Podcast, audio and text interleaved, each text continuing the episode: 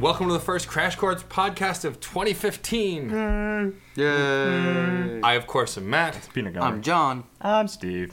We are hitting the ground running this year. John has a great pick for us. But before we get to that, there's some stuff I want to go over just in reference to the year in review and then some stuff I want to promote. When we were talking about Against Me, we were using incorrect pronouns. We were referring to the lead singer as a he when the lead singer actually is she. Refers to themselves as she, her, and we try not to do that. Obviously, we have an understanding of the trans community, and we're not trying to step on toes. It was an honest mistake. No offense was meant, but I wanted to bring that up because our devoted Twitter fan, Heather, had mentioned, and she's right. Interesting, too, considering we made painstaking efforts to do that in the actual episode we reviewed said album. Yeah, so that was a slip-up, but we know that the lead singer of Against Me is a she, and we apologize for the error. Also, I want to promote Nelson Lugo's Gathering the Magic is actually getting a full show run at the Tank Theater, which I'm very proud of him for. And I want to just promote the dates he's performing in January and February. It's January 30th and 31st, February 6th, 7th, and 8th, and then February 12th, 13th, 14th, and 15th. Ooh. It's at the Tank Theater in Manhattan. Sleep? Probably not. All right. And I'm really excited about that. He's also working on a new show that will come out later this year, so keep an eye out for that. Also, in just usual bumps and promotions, the Wasties are playing. They play the third Thursday of every month. This month, it's January 15th. Come on out to the Waystation and see the Wasties. They've got some good stuff planned for that show.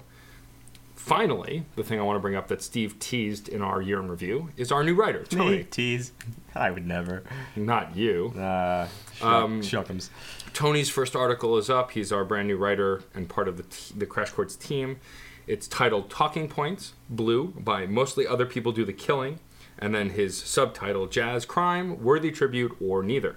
It's an interesting take on this album review, as well as a comment on jazz in general.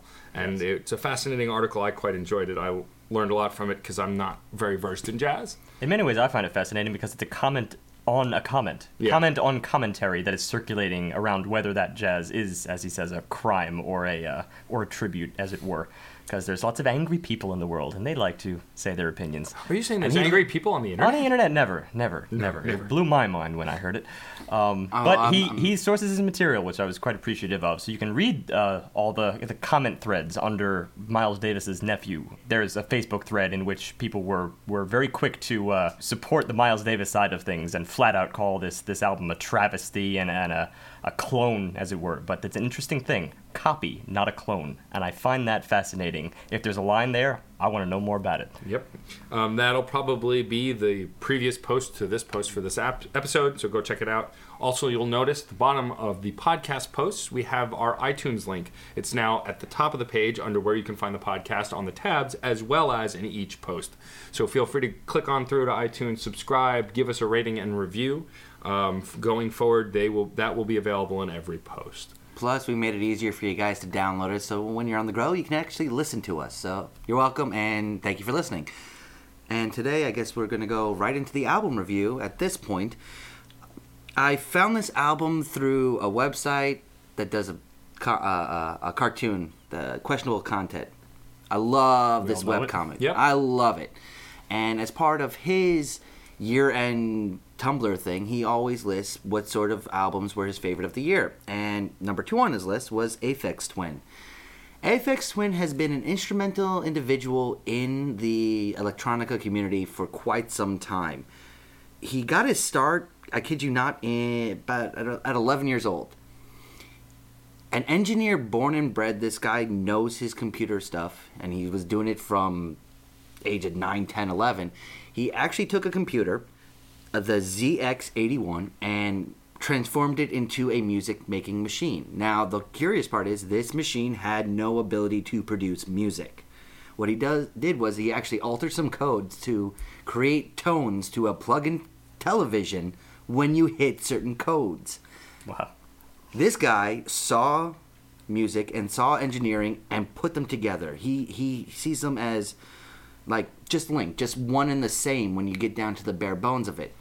For that reason, he's been all across the board when it comes to electronica itself.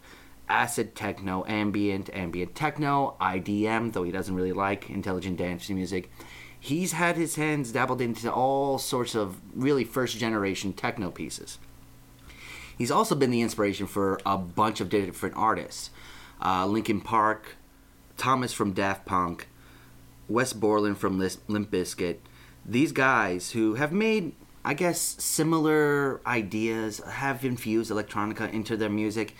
They've all been on record saying, yeah, this guy has, you know, influenced us. He's been making music since the early 90s, in at least record format. So before then, he was still a DJ, still a mixer, and still producing a lot of his own work. But he hasn't made an album since 2001. It's been a very long hiatus.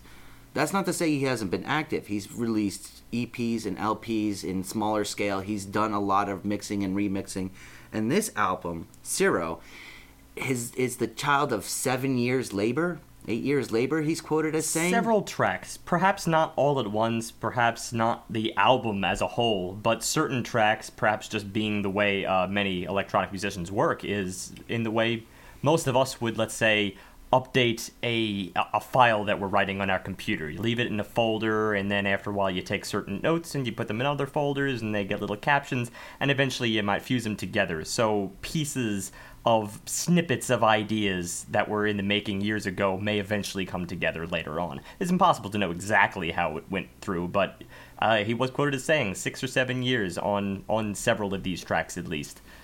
So it's quite the monstrosity. And it's funny because 2001, for a hiatus since 2001, I mean, that's almost the entirety of this millennium that he was absent from the electronica community, aside from maybe a few side things that he did. I'm not entirely sure. Well, he's always been sort of a mixer, DJ kind of person. He released some things under a pseudonym, AFX, didn't he? Oh, don't even... He has more pseudonyms than he knows what to do with. Yeah, so it's very possible that he has been around. You can't exactly say that the electronica community has been evolving without him. But it's interesting because I hear certain elements of earlier electronica, of the kind of stuff you might find in the 80s or the 90s, but yet it's still always looking toward the future at the same time. Perhaps that's just the nature of electronica in many ways. So from that, we go into Syro. First, a little note on the name. The name itself is what they call a neologism, meaning it's just applied by the person who originally coined it. In this case, that would be his son, I believe. And that was just the name he blurted out. I think it was actually a title quoted later on here within one of these tracks. What was it? Ciribuncus. That's the one. Ciribuncus. Perhaps it was just blurted out by his kid while he was listening to some of the earliest incarnations of this album while it was in production. From there, we have the actual album. But it's a nice little homage. So we begin with, and let's say something about the names here. The track titles themselves are, in many cases, gibberish. At least that's what they mean to us. I would probably reference what I said earlier, the fact that very often when you're putting together snippets of ideas, there is a system behind the man who puts these things together and has names for them, numbers for them, some personal Dewey Decimal system, and that's what I personally believe is what I'm led to take from these titles. For example, first track, Mini Pop 67, brackets 120.2, brackets Source Field Mix. And that is only the tip of the iceberg as far as these track titles go. Stay tuned. Just to start off this track here, I want to hold off on tone. It seems like the likely place to go, but I think it'll just suffice at this juncture to call it electronica, which would tell you where you're at, but there's more to it. I instead want to start off with rhythm. This track is a fixed 4/4 time signature, as is the majority of his work, but there is a lot of internal decoration, as I would call it. You'd be hard-pressed to lose the rhythm because of the dominant brushing sound that's in the background. That kind of dominates this intro. It's got the brushing motion and the harsh cutoffs that you might expect from a beatbox. And it's generally working in, 16th notes, just divvying up the measure by 4 in these quick notes sort of popping off of each other with quite a bit of regularity, some minor variations, as, let's say, pleasant but interesting cycles of what the measure would otherwise call for. You know, things that just kind of make it move along and not feel like it's a continuous motif repeated for the sake of it. But now then, when the bass synth comes in right after this, and again following that when it's echo, a much higher, tinnier synth follows, the start of, and I frequently used this word before, a hemiola is apparent. I've described this before as a ratio of 3 to 2. Here it's presented as a single note every 3/16th notes, as you'd find 4 of them in a measure. Here, this is a pattern that would line up every 3 measures of 4, except that he usually calls off that pattern in favor of something else. As for the higher synth note that follows, what I called an echo, I call it an echo because it begins the pattern on the second beat instead of the first beat. So you have this slightly offset nature here, which kind of comes across as an echo, and then it continues to do its own thing. Plus, that sound effect in itself is fed through an echo filter of its own. So immediately I get the theme of pitter-patter in the beginning of this album. This, if you could call that a theme at all, it's just a sensation of things bouncing off the walls. It's electronica, but in a looser sense. It's texture at its best. And this texture starts bleeding through in the evolution of the different levels that he's working with, the different layers that he's working with, because that bass orientation plucking also starts getting drawn out as far as the notes are concerned. They stop hitting just sharp edges and they start flowing a little bit more, but he doesn't allow any of his layers to really, I guess, evolve too fast, evolve too far from where they started at, because this is an evolutionary track. It does go from point A to point Z, while not very quickly, because it tends to be a little bit long. This is close to a 5-6 minute song. It does flow in a very natural progression. It's natural. It's also very subtle. There's moments where you might not gauge exactly where one section begins and where another ends. Actually, that's overstating it. You know where it ends, but yet there's certain elements that carry over, and you're not exactly sure whether they've fundamentally transformed or whether you're getting more of a gradual evolution over the course of this track. Sometimes things could be passed off as just bald-faced departures. The problem that I had with this track, though, even though there is some semblance of evolution and cohesiveness, it gets a little disjointed by the vocalizer that they have in here. I really just don't like how it sounds. I feel like on this track, the vocalizer didn't really mix well, so you have this pretty good mix of sounds, and the vocalizer just slapped on top of it. It's not in the mix, it's just put on top of it. Yeah, the vocalizer, as I compiled a list of oddball things in which he has in this track that could perhaps be called those bald-faced departures, and the vocalizer is certainly one of them. As far as I can discern, it's just speaking gibberish, to the point of sounding sort of maddened, definitely raving, like a raving lunatic almost, over the beat work. And the beat work in many ways could be seen as reflecting that. So, I mean, I'm not about to call that a departure just yet, but it's certainly not easy on the ear. And that's only, again, the tip of the iceberg as far as what's easy on the ear is considered. That's where I want to enter in with tone. I think this is a good time to do so. Because you're not exactly in standard note frequencies here, at least not as far as I can discern. Just poke around the piano. I don't really detect this in any known key. It's a semitone. A semicolon tone is what you'd say between an A and an A sharp, for example. So as an electronic musician, this is all fair game because it's just as easy as a setting change. All he has to do is just, turn one little knob, and then all of a sudden, well, you're not on A, you're not on A sharp, you're somewhere in between, which makes it kind of a bits to jam to if you're actually trying to do that as a musician, but that's obviously not the point. To a pitch-perfect person, I think they would find it certainly jarring, and I think that we all sort of have the 12-tone system in our brains to a certain extent, and there is something about this track that sounds wonky, and it's not just the inner transposition. So I would bet that that's part of the reason we feel a little bit unsettled, is because we're somewhere in between with this piece. But I don't consider that really a detractor, either that or the vocal work. The vocals were not so present as to become tiresome. They were not so in your face for me to really see that as a major flaw. Maybe at times it felt a little jarring, but honestly, after my first listen through, I was okay with it. I was grooving along with it. I was focusing more on the percussion level, on the actual rhythm level in a second listen through. Not necessarily first, but the second listen through, that the through line with that rhythm section just keeps the piece together, keeps it from falling apart, and it makes me a lot more accepting of anything that he's throwing on top of it. The piano section? No, the more rhythm orientation that he does in it. Oh, yeah. Well, I mean, the rhythm is going to tie together most of the tracks in this album, I think, because, as I said, that usually is the staple. That's the thing he holds pretty true throughout. In many ways, you could detect some bleed over. I think that is the binding factor of this album, if there were to be a theme, is just the rhythm pattern in general. I don't know exactly where to place it. There are times where it sounds a little bit funkier than others. I wouldn't quite call it at that point yet, this early.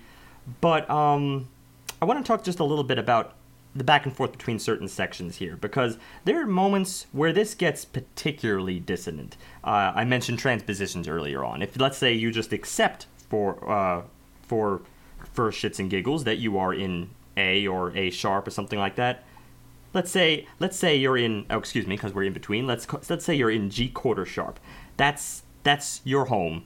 Then you can bet your bottom dollar that at some point you're going to be in B quarter sharp, and I mean on the drop of a hat. There are certain sections, as I said, that just seem like bald-faced cutoffs, and this happens perhaps 2/3 of the way through this track. I can't pin it down exactly, because you've already gone through several different stages. For one, I mentioned earlier on, I thought you had mentioned it, I made a mistake, that was the piano section, which is actually quite a light-hearted turn, where it seems like this is shifting away from the dissonant tones that would really use a lot of those tritones, flat fives, flat twos, things like that. And then all of a sudden it opens up. We breathe and it seems as if we're in major.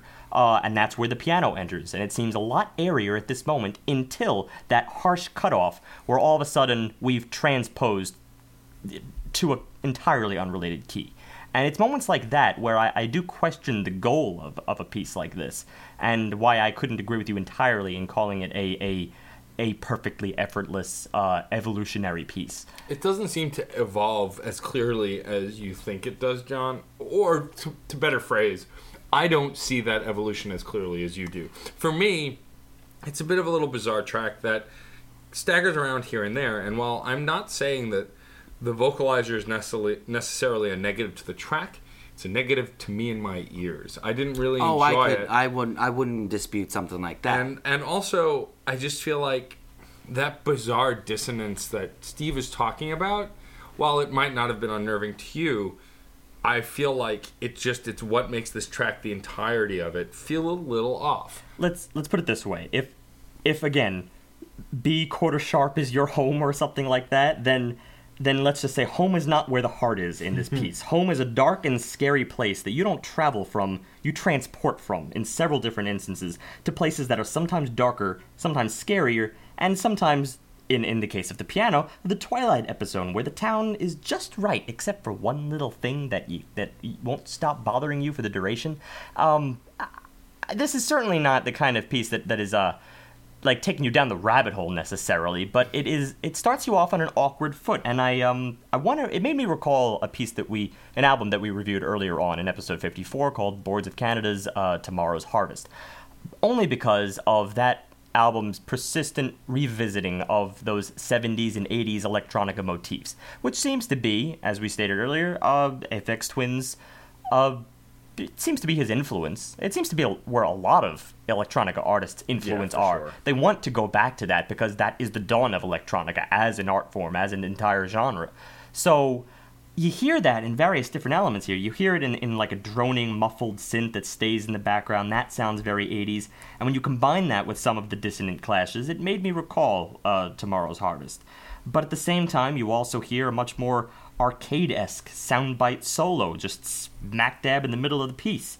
And then you combine that with the piano, and it brings to light the fact that I think it's the form of this piece that is really where it suffers. It gives you a lot of everything. It's a nice, I guess, as an overture for this album, but it's hard to really find that home, especially at the end. And this is, I think, the coup de grace, the bizarre vocal vocal solo or just vocal insert near the end of the piece. I'm not talking about the vocalizer in the beginning, the crisp vocals that you hear at the end, which is just like someone, him presumably, is sitting at his desk at the computer where he does his work, and a microphone happened to be nearby, and he was just humming along. And maybe the record button was on, so he just decided to remix it after the fact. What's so unnerving about this is not the fact that he remixes it, that's to be expected, but that the quality of the voice itself is in such contrast to the vocalizer in the beginning, where it's muffled here, it's perfectly crisp. It's the first sensation of anything purely acoustic on this track. Everything else is clouded in distortion and filters. So It's a fascinating exposition, but it's not yet alluring. Yeah, I just wasn't quite sold on the first track. I didn't hate it by any means. I'm not saying that I did. I was looking for... I don't know what the hell I was looking for, but this wasn't it. And I don't think we're going to quite get it in the next track. Xmas_event10, bracketed Thanaton 3 mix. Event 10. Event.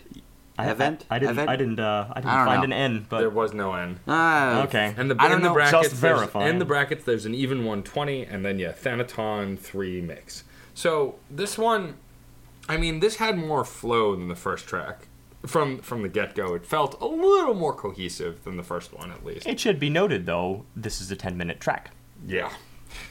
So I don't know. I mean, my biggest problem with this 10-minute monster, and there are other monsters of almost equal size later, is this one, even though it had more cohesiveness and flow, than the first track, it still felt like it went on too long. And I'm probably getting a little ahead of myself, but I just, on a whole, I felt like I didn't know what he was going for here. I didn't know where his direction was headed. I think he ponders a little bit too much on the more sectional, like clear-cut sectional work of this song, because between an A, B, C kind of a orientation that he's doing here, he's got some very distinct, almost freestyle points in the track when he really, he's doing the electronica version of a jazz solo or something of that sort. It starts off as a very eerie introduction, and it does change from there, but the first part being 3 minutes long and not really changing too emotionally, you get that freestyle. The second part hitting a mid-level, emotional level, thought process level, you get a freestyle. I'll cut in and be the first to say the freestyle is the absolute peak of this section for me. Yeah. I love it. Those are the peaks of the entire song, but the valleys, the build-ups to it are... the piece, not song, correct. The entire build-up isn't there for these peaks. Well, There's nothing culminating with them. It's a little disappointing in that respect, because maybe if they were quicker on the uptake, maybe if he was doing this at a more rapid pace, cut it down maybe 2 minutes. I'm not saying do that, but maybe. I don't even know if that's the problem, because, see, Steve mentioned Boards of Canada before, and one thing I loved about Boards of Canada, even though it's not an album I revisit that much, I still really like that record because every song you're steeped in a setting almost immediately. You feel like you're somewhere, and you can identify where you are. But for track 1 and 2 on this record, I'm in a black hole, and it's terrifying. Well, this... I see nothing. I feel nothing. It's emptiness. Oh, I can't say I feel nothing. Well, I don't know that I feel nothing, but it still doesn't feel like a clear location. It's blurred. It's undiscernible. I mean, ironically enough, there are many tracks on Boards of Canada's Tomorrow's Harvest that were indeed terrifying, apocalyptic, one might say. I feel this goes in similar directions, but we're not yet steeped in something yet. But I do believe we get there later in the album. For this 10-minute track, I think it's more about these little perks here and there. It did seem as if this was the track of all the tracks here. This seemed to be the single track that I would not have made the longest one on the album. I don't think I could actually describe a later track as being a monster, as it were. Even though we get close, like 6-7 minutes, we don't get anywhere near 10. And yet, I don't think they feel their length in 6 and 7 minutes. This one is the only one that really does feel its length. The freestyle section is absolutely brilliant, but it's true, it does not really expand much. It seems to be a recurring motif, a very complex, detailed motif, but a motif nonetheless. If I were to say this goes into a B section, and again, this is perhaps even more of a gradual transition than the first track, but I'd say the B section is a lot smoother. You're dealing with these little chimes that occur in the background. I would liken it to almost like a Buddhist monastery. It seems we get a lot more peaceful toward the midway point of this track. But then we start kind of unraveling that a little bit. As I recall, there's a lot of slide work going on, just back and forth. Every single note, every synth note that it falls on, it always has to... The target is never exactly where it lands. It's always just a half step below, a half step above. It's like... And every single note, you can't exactly predict where it falls. Now, predicting music is never a good thing. You don't want to predict music. But I do think this is purposely evasive. And the evasiveness, I think, with those sliding notes that you're talking about is what makes it so hard to follow, because you don't have to be able to predict music to enjoy it, but at least being able to follow along helps. If you're completely lost in chaos that's not entertaining, it's hard to really be on board, and those sliding scales really kind of make for a more confusing track that, again, goes on too long. It continues certain elements, like the pitter-patter for one, but then it also does lead in as we get into like the next track here. We're not quite there yet, but we do start going darker places that are more defined, and this could be sort of an exposition for that. But if you're going to call it an exposition, boy, it takes its time, and you don't have the context yet. You can only look at that in retrospect. At this point, you're still very much just... real time, you know, chronologically speaking, just trying to figure it out, and you're just kind of poking in the dark.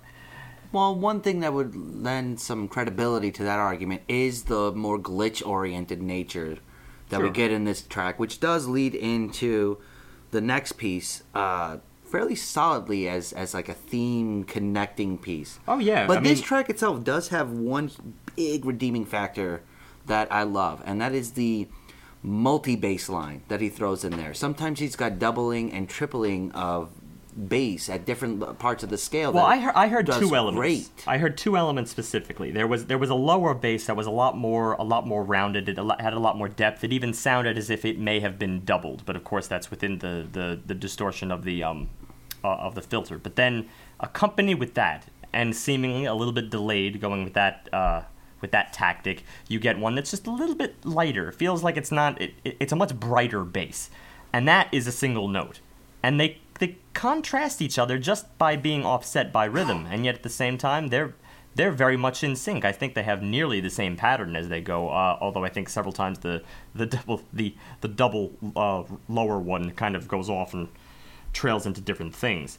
There's other little features here, but again, it's all sporadic. There's nothing anything I can really say, oh yes, this is tied together with the theme of the track. For instance, you got a nice bongo work. I thought that was interesting, which actually came off as tablas, I think, in post production. Yeah, it's true, because that's the nature of that sliding work is you feel that sliding nature, which you can only get on tablas. You can't really get that on bongos, not to my knowledge, not effectively. But because he's doing that in post, you kind of hear tablas a little bit. My problem with the outro, though, that John was mentioning earlier, that the connection piece to the next track, is that we have to sit through 2 minutes of something that's not necessary to get to that little 30-second connection piece. It's like a slow jam, sort of, almost. Well, no. It's not just that last 30 seconds. He does introduce glitch elements throughout this track. But they're not. Throughout this piece. Before he gets into it, they're not as connected as the actual outro. And they're just not as standoutish that it warranted another 2.5 minutes. This song could have probably ended around 8 or 7 minutes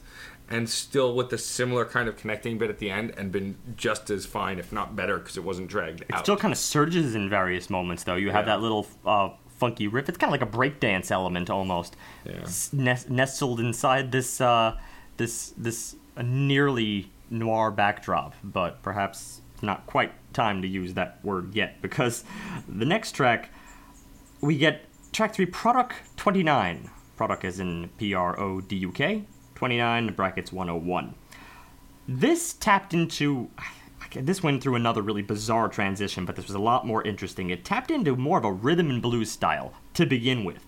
I rather enjoyed this. I think this was much more of a jam. It had kind of a swing element to me also. It was approaching almost easy listening, almost in the very beginning. It was a little cheesy. It was a little... A little bit? A little too on the nose.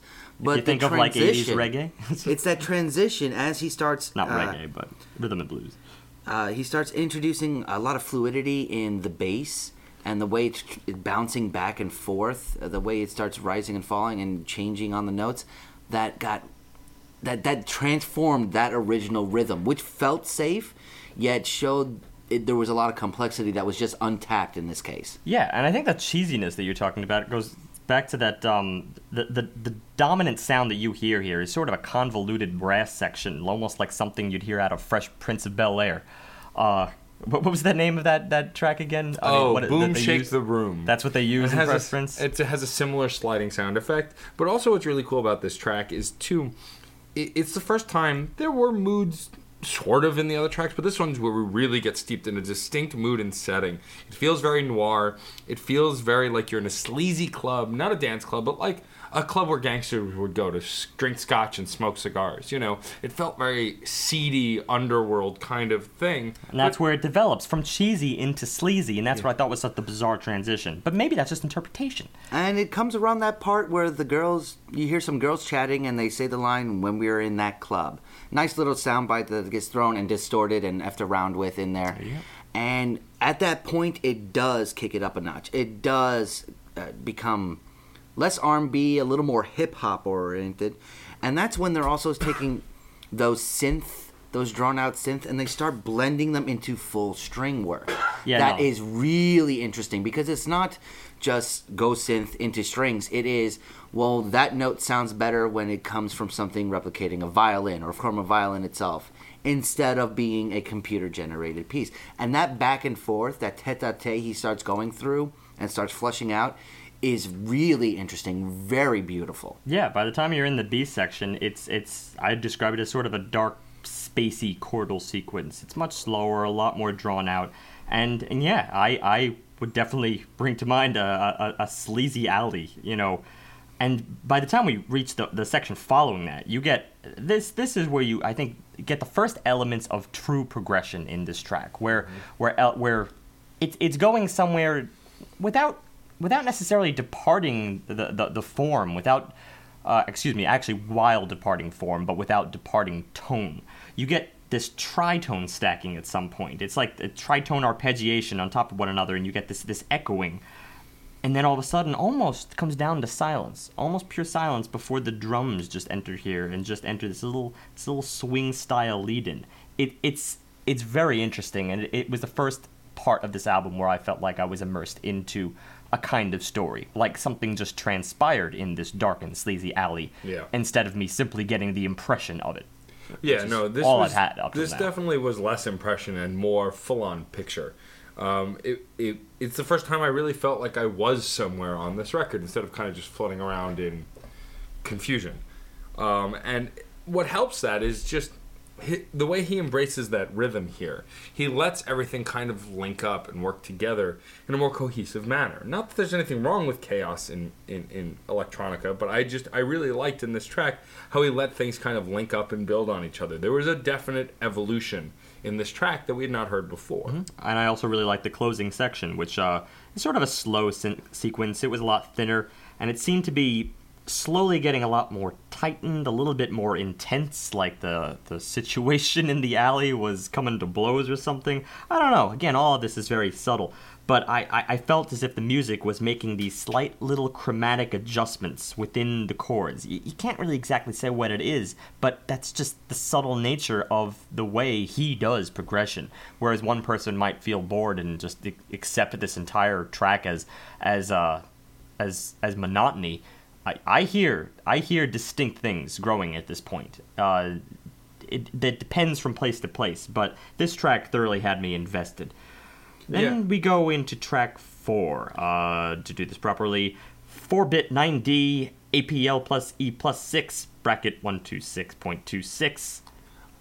What I like about this track is it's the first time also we get a clear connection. Track 3 and 4 are clearly connected, at least in tonality a bit. They're not direct connections, but they definitely feel related. If track 3 was the greasy spoon, was that dirty glass, track 4 is lighter. It's still got dirt, but it's more of a dirty rain. It's not as thick, as oily. It's not coming off as noir. It's still coming off in that same sort of vein, though. I actually got a little bit of reggaeton. Well, because like I'm in the early rhythm of the city, and it's blasting out of some distant window. The early rhythm in this track has a steel drum-esque kind of sound. It's not actually a steel drum because it's all electronic tones, but it resembles a steel drum. And that steel drum with a speedy bass work really kind of give this kind of creepy groove that connects to the previous track. I should say I inferred a steel drum. Right. Whatever that means to you. Yeah. And in this case, it's a little bit of a change from what was happening earlier. It seems like the bass line is staying within certain areas, section by section, part by part, and that the rhythm is the one that's really growing more complicated, that is propelling the track forward.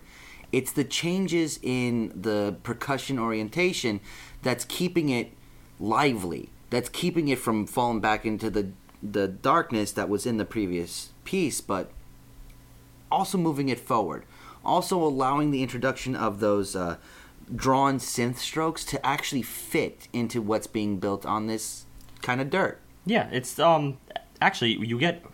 That's, I think, why I define this as more of a like a space reggaeton or something like that. You know, a lot lighter. You still feel the lighter element, but it's so strange as to how he can sort of combine, you know, the dark and the carefree at the same time. And maybe perhaps this track succeeds more than any other in that regard.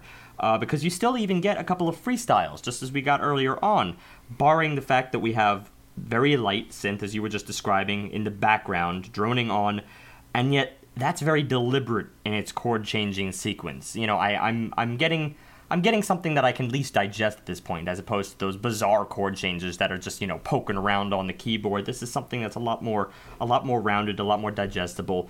But then we get kind of a robotic freestyle along with that. That's the synth.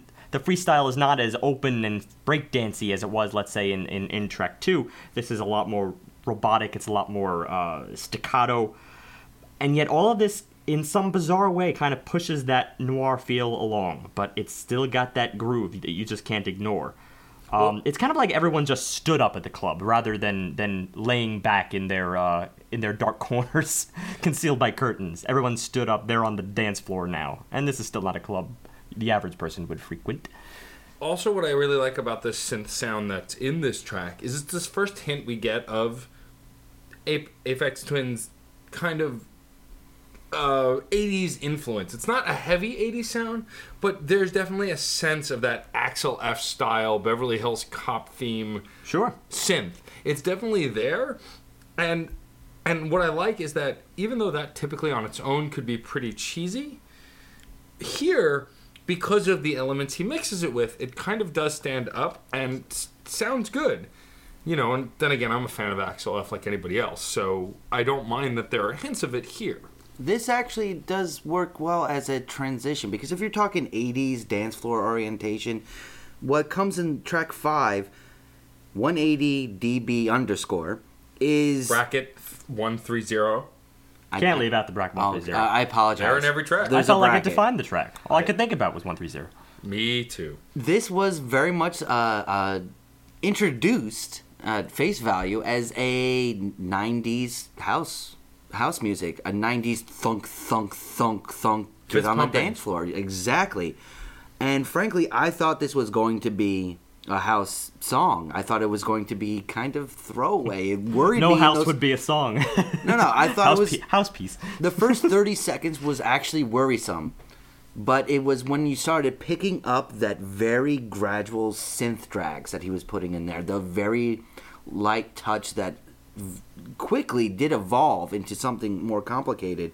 Well, that was phenomenal. The evolution and the changing in this was really amazing. But that evolution, Steve said something interesting about it. You notice an interesting layering from the beginning. But what was really interesting is that everything comes in, but it gets denser. It doesn't actually change necessarily in volume or in style. It just, there becomes more of it. It becomes a thicker piece. And that's what made this the most interesting track initially to me, is that I sort of took this differently. I didn't quite get the house feel. I actually thought this was an abstract rendition of that THX sound effect that you get in movies when you're sitting there and getting all revved up, and then all of a sudden it's everything seems to get denser. It's kind of modulating a little bit, and meanwhile you're rumbling in your seat waiting for the big reveal.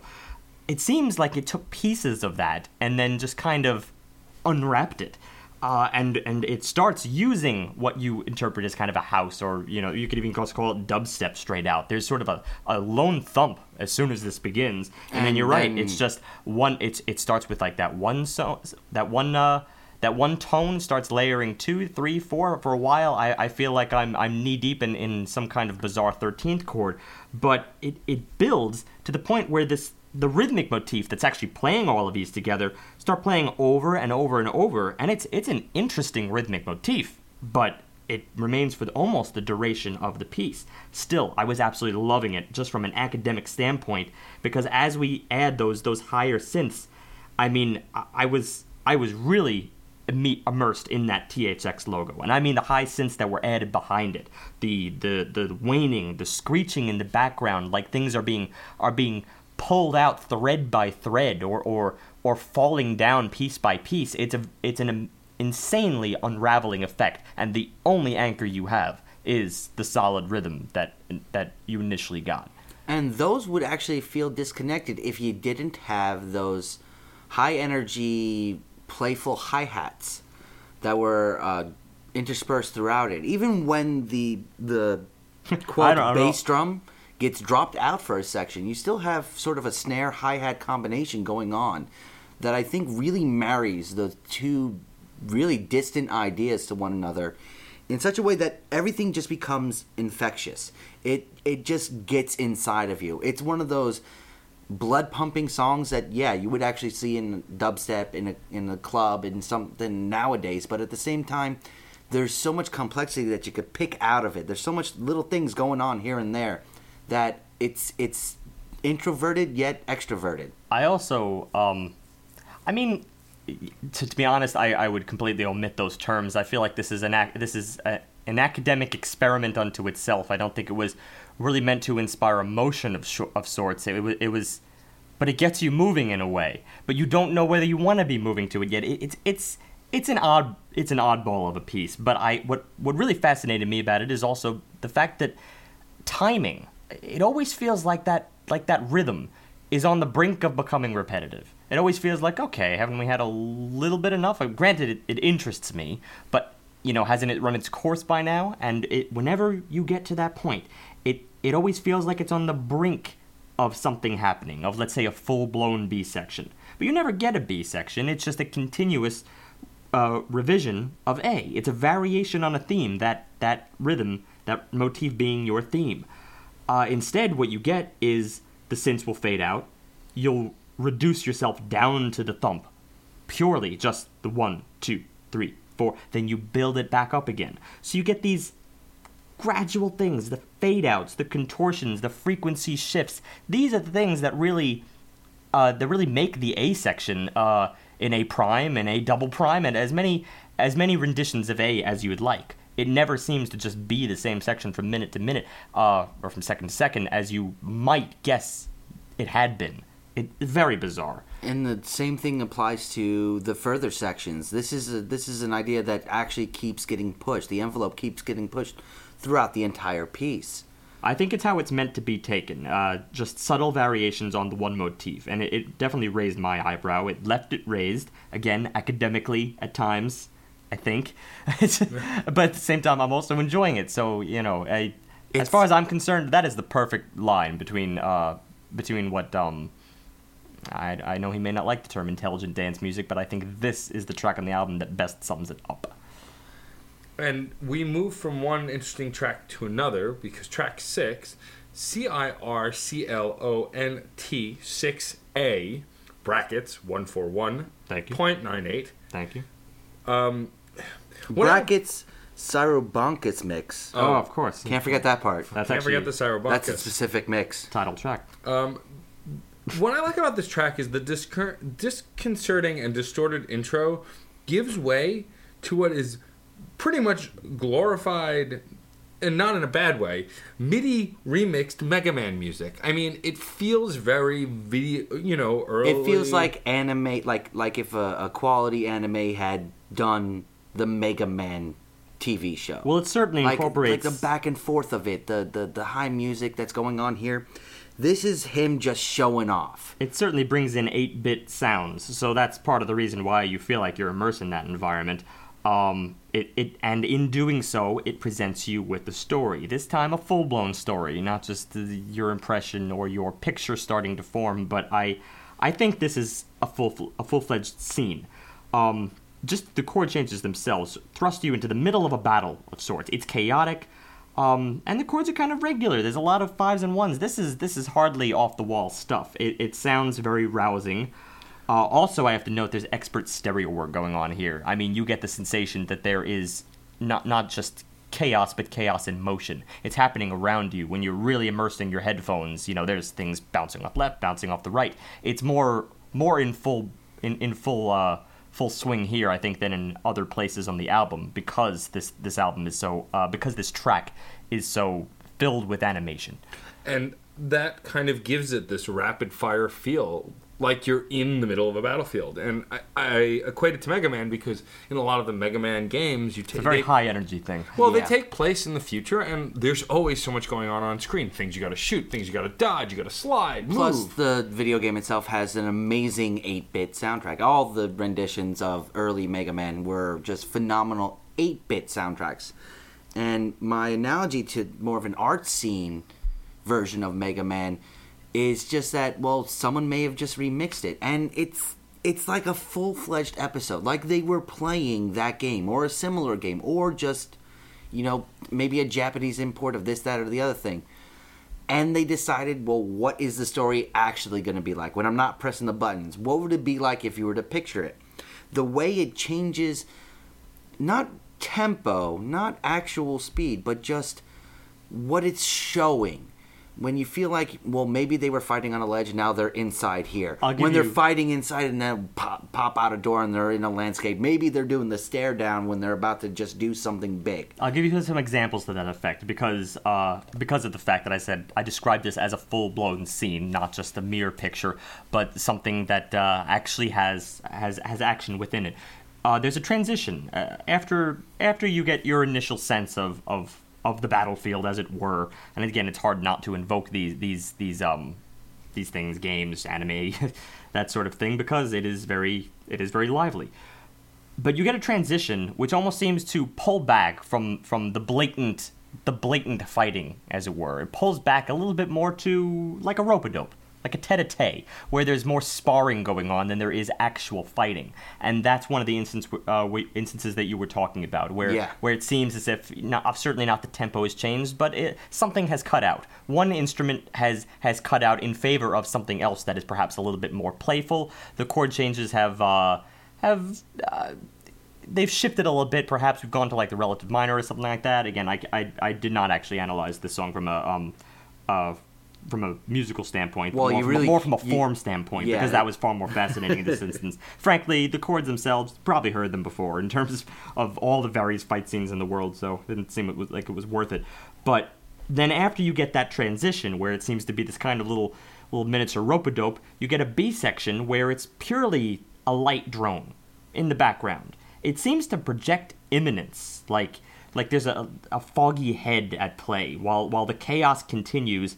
The synth is just like the white noise that won't go away, and yet it encompasses the same chord progression that existed in the first section. After we've had this little rope-a-dope insert, now we're back to the original chord progression.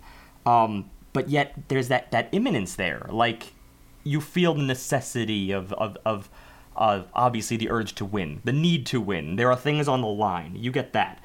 Then, as we move into the C section, it's even more imminent, but this time it's no longer white noise. It's more focused, it's still chaotic, but it's joined by several new elements. You get like these little crackling synths that form kind of a round, and then the climax is this progression of halting and shorter notes. Just like as staccato as you can possibly get, and you can get pretty damn staccato when you're dealing with electronic music. So, as short as he wants to make the note, it comes across as jarring to the human ear because it sounds like like some kind of ear test that's being done at the doctor's. I mean, that's how awkward it is. And yet that functions as the perfect climax because it gets your heart rate going. So just as I said before, I wouldn't interpret this as some kind of like foggy head white noise imminence. It's more like a full blown how would I describe it? Like you return to the battle at sorts. It's a full blown ternary form. It seems like an ABA. Right, and that ABA you get a sense just from the sound. It feels very reminiscent of the earlier part of the track, but has still evolved. And it gives this whole song a cyclical nature that I really enjoy. Yeah. Like a story that comes full circle. It's hard for me to say whether it's actually ABA, because this final A prime, I initially termed it as a C just earlier, because it is so varied. But that's the nature of any scene. You know, you have... The exposition should match the conclusion in many ways. And what I like about the conclusion is it halts suddenly. It just stops. Almost this idea of you walk back into battle, but then the rest is history. But my one nitpick was, because I've actually reversed my mind on this, I felt a little bit too condensed for what had come earlier. But frankly, I like the speed that everything's going on here. That change is a lot more welcome in retrospect. It brings your heart up quite a bit more, and it makes you open up your eyes, especially considering... Well, which is it, one or the other? I mean, do you like the fact that this... No, I do like it now. I do like it now, okay. In hindsight. I didn't know which way you were reversing. No, I'm reversing. I didn't know where you were before you reversed. Now, not a negative, it's a positive. You wanted to get a little bit of your of a heartbeat going on here, because you had a couple of successive tracks of... just noir, setting. This is something that's actually propelling maybe the story that he saw, maybe just the idea of this album, I think, further along. Let's withdraw a little bit. We've been far too vague in terms of theme to really pin down this track's function in terms of theme. It's really just a function in terms of arc. As far as the listening the experience of this album goes, you get to this track and suddenly you're a lot more...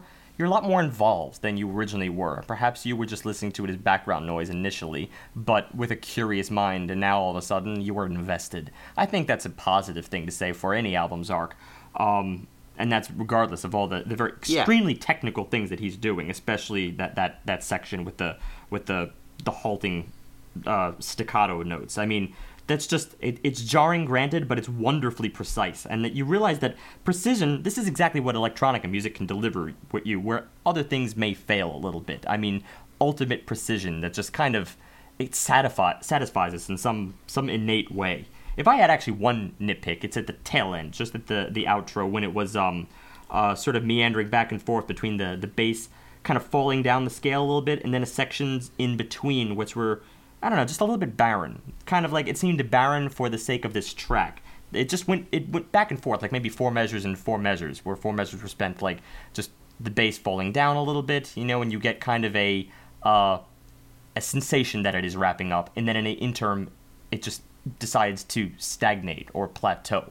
I don't know if that really served any function, but that's a pretty minor nitpick. Regardless of that, I do like the way it ultimately ended, which is just on a dime. I mean, you know, completely cut out, harsh cut off, no fade outs. And it goes into the interlude of the album. FZ, pseudo time stretch, plus E, plus 3, bracket, 138.85. I love what this is exactly for what it is. I found it kind of a almost near brilliant intermission, at least in the way it started.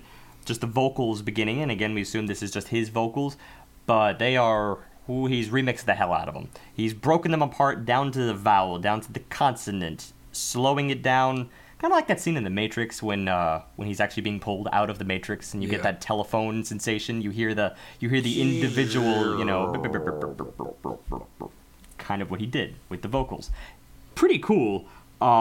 Because of the fact that he gets near silence and then starts contorting it again, winds it up, builds it up, and all this is happening within, we're talking 20, maybe 15, 20 seconds. Yeah. Because the remainder of the track, it sort of yielded to this overlapping 8-bit Oh, actually, that's the transition that should probably be discussed. Out of that vocal work, we get this 8-bit augmented chord. It seems to be an augmented chord, just overlapping each other, which fills out the tension, kind of like a horror scene, but also a little bit like the like your epic battle exposition, or like the kind you get out of a symphony. You know, just the tension that an augmented chord usually sets up for you. I specifically thought of a horror film, but that's very brief. Even that only lasts perhaps 10 seconds before finally yielding to something that was a little bit safer, something that was kind of just a groove in which you immerse yourself in for about 40 seconds to break up the heart rate tension that's been building for now about a track and a half. Yeah, and that's the ultimate purpose. The robot cowboy. Again, in terms of arc, this is a success. Yeah, well, and also the whole song does still have that kind of horror background. It's not immersed in horror, but it kind of looms that unnervingness, which I think is what really well connects it to track 8. It kind of that looming almost horror gives way to CIRCLONT14 bracket 152.97. Bracket Shreemoming mix? Shreemoming? Something like that. That was one that I can't do that one. So this track starts and you get a really fast-paced sense of space horror. Like, it feels like you're locked on a spaceship with a big ugly thing. Not full-fledged horror. It's cyberpunk meets the noir that we got earlier in the album. It's cyber noir. We can never seem to go full force with anything here. Yeah. No. It's always like almost horror, shy of horror, shy of noir. Things. Yeah, you know. Well, that's actually what keeps it aloof. It undefinable. No, and I'll give it that. For this, the speed rhythm, the space echo that's just pervasive in this whole thing really is a great duality of what's going on here. It's techno. And this is the one that I think really best exemplifies techno on the entire album. It has the most core feel of that word on this entire piece. I think the whole album is techno blatantly, but No, I want to withdraw that a little bit. It's tough. I think this is the one that brought forth beatboxing most to mind. You get that a lot in the synth, which is, well, sporadic as always, as it was in the beginning. But there's music here. I mean, this beatboxing is pretty meandering as of this point, but behind that there is music. It's funky within this. It's an oddball expose of funk, but it's pretty cool. I got into it almost immediately. Beyond that, though, you have the eerie depths of what lurks in the background. For instance, one was the voices that sound kind of like whispers in the distance. That clashed a little bit with that forefront funk sound to me. I feel like I was essentially dumped with a variety of emotions as of maybe a couple minutes into this piece that I didn't exactly know what to do with. I didn't know which one to follow 100%. For instance, by the time we get to the B section, then, yeah, you're right, it is really a lot more techno. It's like improv techno at that point, only because of the freestyle that you get. That sort of freestyle twanginess is almost like it's scatting along. Granted, there's a pattern here, but that's what you feel.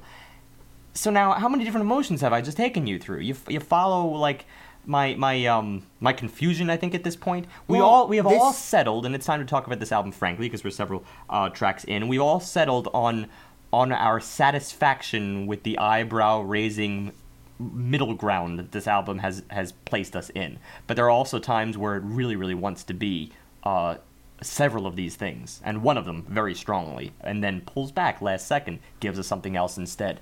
It's hard to say whether that's the intent, but that's the effect. If anything, I would say it's kind of indulgent. The artist here, Aphex Twin, is seems to just be stretching his muscles. He is trying out all sorts of different ideas, and I don't see them really being scattered from track by track, from piece by piece.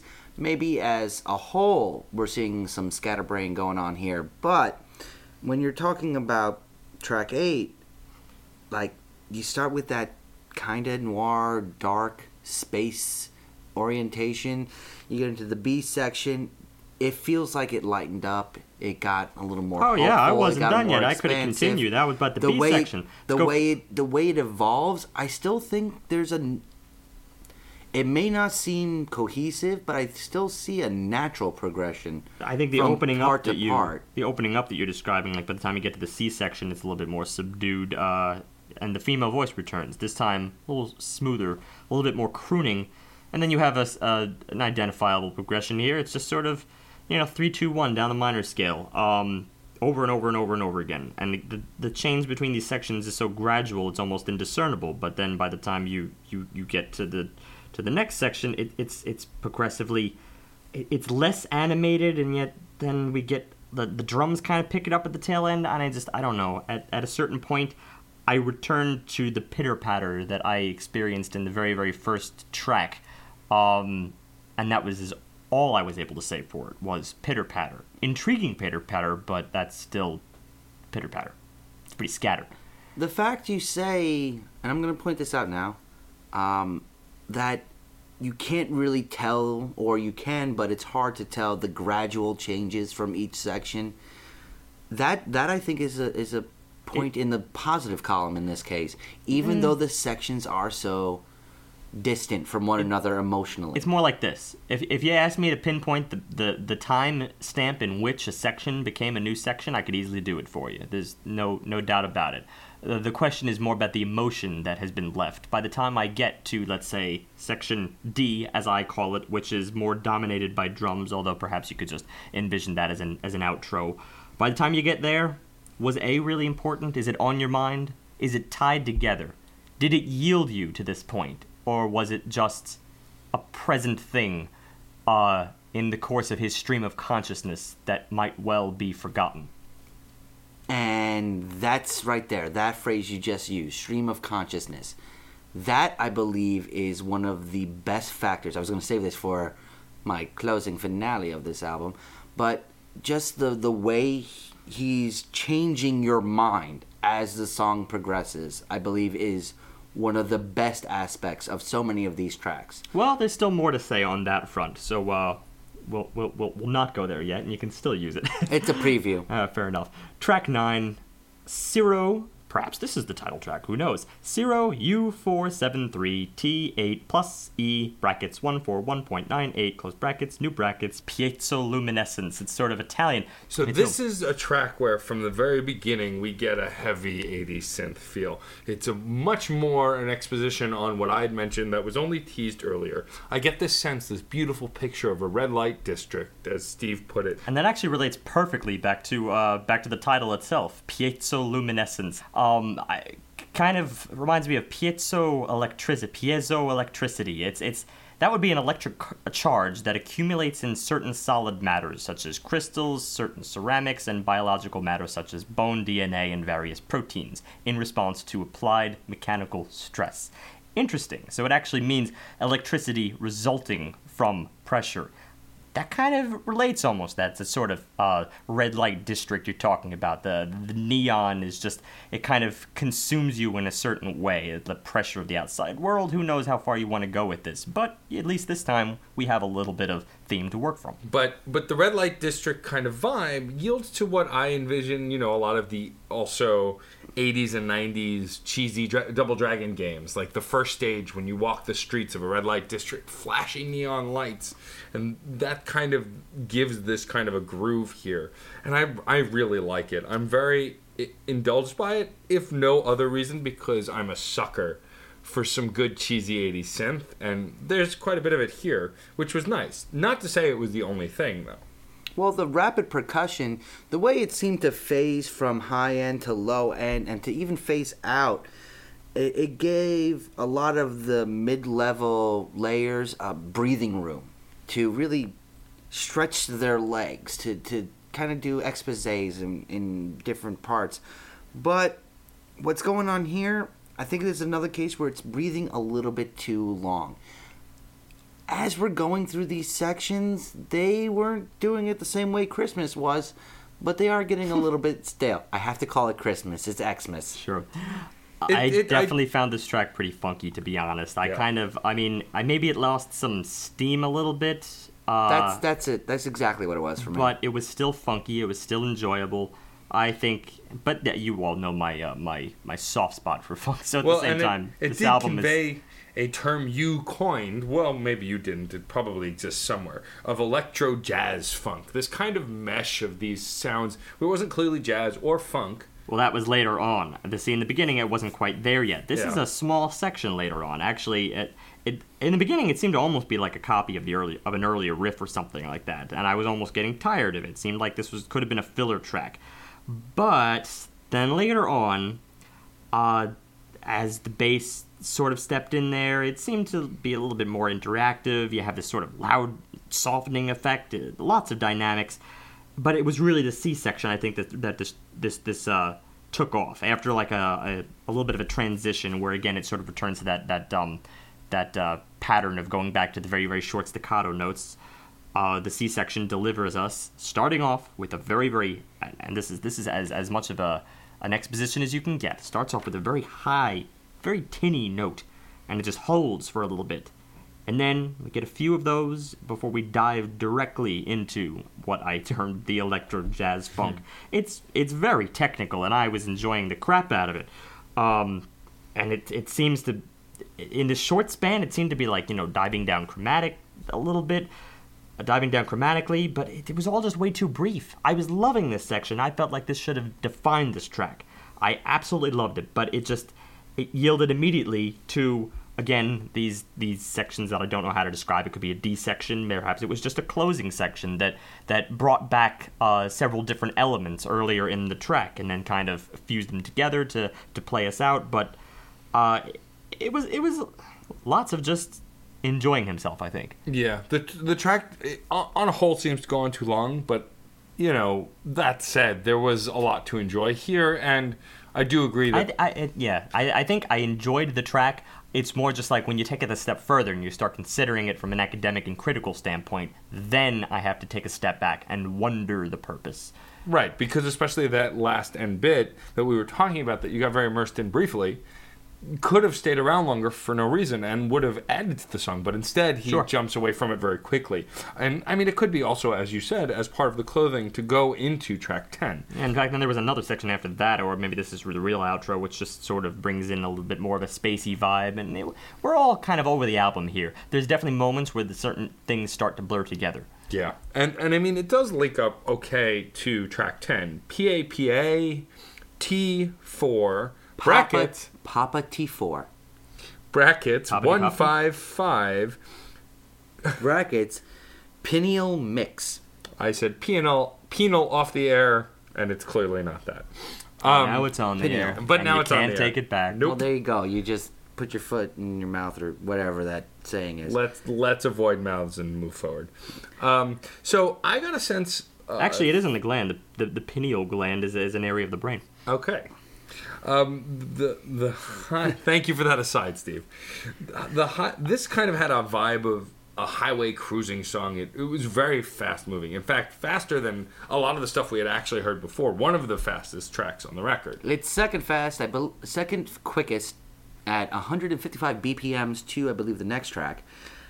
This was... It's another exploration of a singular motif. You get this pattern that's sort of the same over and over and over. If you're in the minor scale, then you'd count this on sort of 2, 1, 2, 4, 5, 3, 2, 1, and it's just it continues, and it's kind of like a highway drive. I think that's how you interpret it, Matt. And I mean the ambient work in the background I thought was especially glorious. It just underpinned the beat work, and I actually enjoyed it a lot more than I enjoyed the beat work itself, which is sort of a shame because beat work is cool. But it had been a little bit redundant by this point. The background, the synth, that was really where my head was at. Well, you got to remember, it doesn't stay in the background throughout the song. It does take steps forward and steps back. But this is really, that synth is very ambient.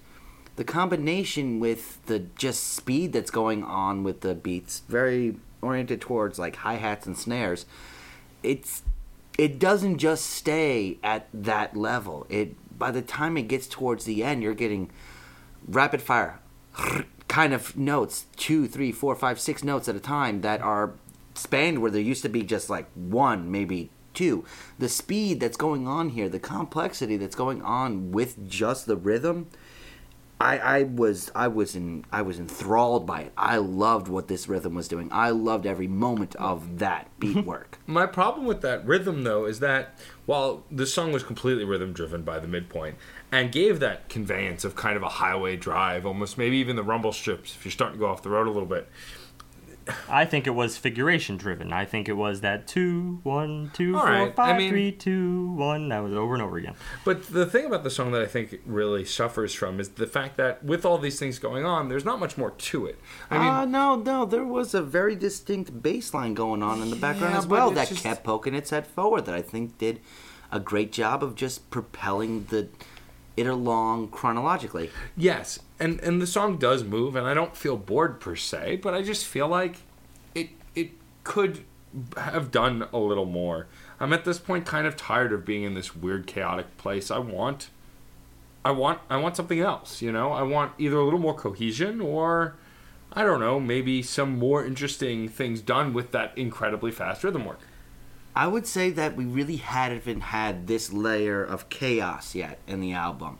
That this really is the culmination of that idea of discord in a song. No, this track, the first track was more discord in the rhythm. I would say yeah. No, sorry, I can't agree. I don't get that sense of chaos from the rhythm. Or perhaps I'm at a moment where I've been immersed into his world for long enough, where I guess within his context, we're better understanding the.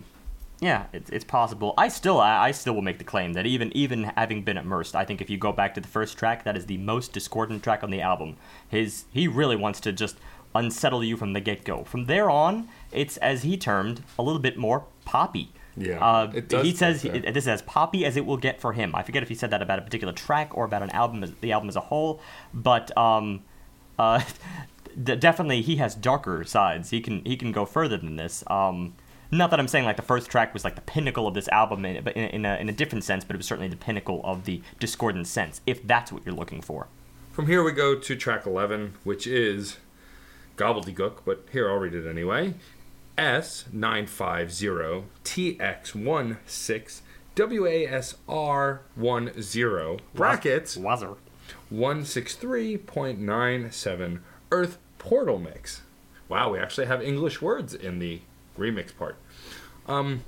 This is where we get the fastest beat work on the record, and we get some interesting key tones that kind of really. Yeah, speed is not. I just want to interject that speed is not anything that was really like on the forefront. I mean, of my mind, I know you've been sort of both going on about it, like, oh yeah, fastest beat work on the record. It's not anything that I really consider when I was confronted in the beginning of this record with all that, you know. Like, I know he does beat work, and I know that it's usually pretty dense. So that alone is not really anything to grab me. I think it was really more of the fact that he returned to the whole steel drum thing, like we mentioned earlier. This was a little bit more airy, though, but perhaps it just felt airy because of the steel drum and the way in which it was mixed. Granted, of course, it's not a steel drum. We've established this. Everything is synth, but it's just the way it came across. But frankly, I feel like we got this already. At this point, I felt like it was rehashing. Yeah, this was a little more towards rave music than just about everything else on this album. But it didn't have one of the biggest features of rave music in this day and age, which is the dubstep idea of get a lot of very heavy kick drum in there, get a lot of very heavy bass drum in there. Yeah. Didn't have that. It was... That is exactly what you said. It opened it up. It left it airy. And it had also even went further than that. It did have a distinct B section where you move into a, got spacier again. It got spacier. You a lot more. It sort of echoes in the background. It seemed like there was this thing that kept recurring, but it pushes it further into the distance. It was. I'm not sure how it connected, but it was there. Well, it didn't connect because he really just as he's making this part, these transitions, he's like F transitions. I don't need no transitions. I think I did. He's going from an idea, and then doing a new idea, and then, as I think Matt put it, on this track, amongst others, I was least defensive. Well, what he did with the transitions is not that there were no transitions at all, but that he would transition by simply jumping from place to place and then put in a transitionary piece after making the jump. Almost like I'm going to physically push you there and then lead you. That's what I meant earlier when I said you don't travel from home, you transport from home. And maybe you travel back. Right. And that's what you're getting at. And this was the most distinct way of seeing that. You were literally teleported from piece to piece in this song and then transitioned once you were there. Like, here, shove you in the door. And now here's what you're looking at. You know, it was very kind of backwards ass, but in a way that was kind of interesting. It was the only interesting thing really for me about this track. It makes for a unique form that I don't hear often. That's true. That went over my head a little bit with this track, but I'll take your point as I frequently sort of bombarded you with things you didn't notice at the time. But I don't know. Anyone else have anything to say before the final track, which is quite a doozy for this album? Not really. I feel like this track kind of was a lot more of the same beyond that thing that me and John noticed. The final track... one last thing. I think we might be cutting it a little bit short on this track, only because I still really enjoy the layering. That's one thing I think we haven't really been harping on in this album. I'm going to bring it up before the last track, because in this album... the transitions, we may say good, bad, or otherwise, but the layers themselves are extremely complicated. Not just when we start talking about the dents, but some tracks, track 6, I mean, probably upwards of like 20, 30 layers of music going on at any given point. That's pretty freaking chaotic in and of itself.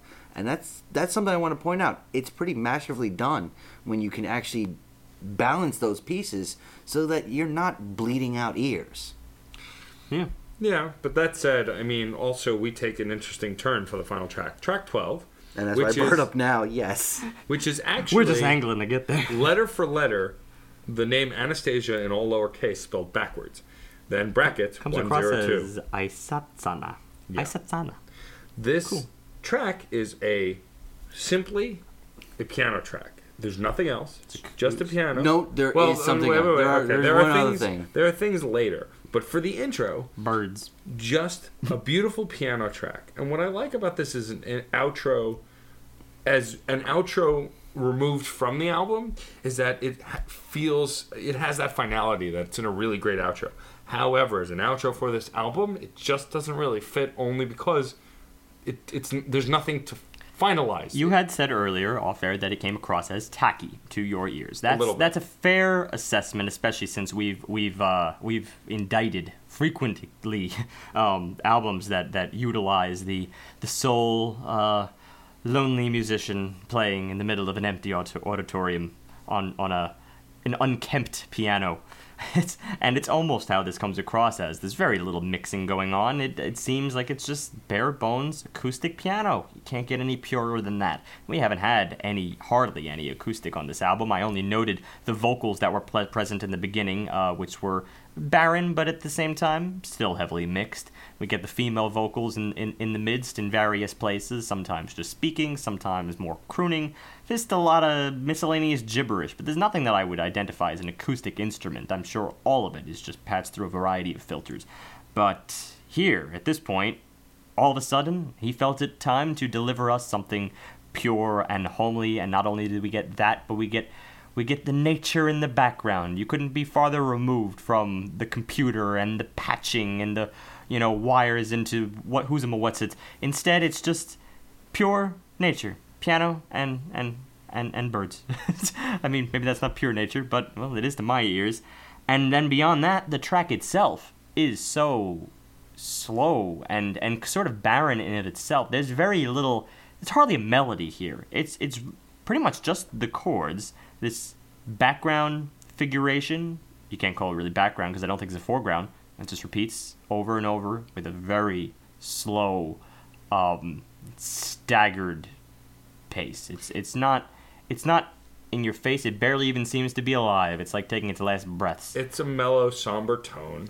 I mean, at one point, even towards the end of the track, you hear the pedal tap of what I'm guessing is the keyboard. I believe that's... the piano itself. I think it's a pedal tap. It could be something that's layered in addition, but it sounds almost like the jolt that you get if you're sitting at a big grand piano, and presumably it's not, you know, your highest maintained Steinway, in which they would try to keep that sound to an absolute minimum. Sometimes it's just impossible.